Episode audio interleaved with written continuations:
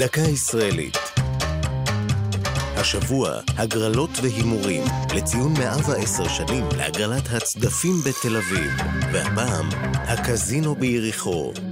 תמונת קזינו בלב מדבר מתאימה אומנם יותר להרפתקת מהמרים בלאס וגאס, אך לתקופה קצרה זה היה המראה שקידם את הבאים לדרום בקעת הירדן, לעיר יריחו, שבה פעל במשך כשנתיים קזינו אואזיס.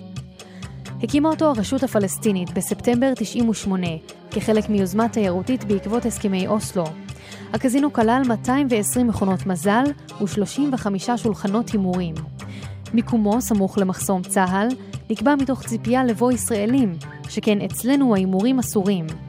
ואכן מדי יום ביומו פקדו את המקום אוטובוסים מלאים מהמרים נלהבים, שבמהלך הנסיעה אף זכו לשי מהנהלת הקזינו, אסימונים בשווי עשרות שקלים. למרבה האירוניה, בקזינו לא היו פלסטינים, שכן הרשות שלהם אסרה על כניסתם. אבל למורת רוחם של המבקרים, הקזינו לא האריך ימים. בספטמבר 2000, בתחילת האינתיפאדה השנייה, ירו מתוכו מחבלים לעבר היישוב ורד יריחו, ובתגובה הפגיז צה"ל את המקום.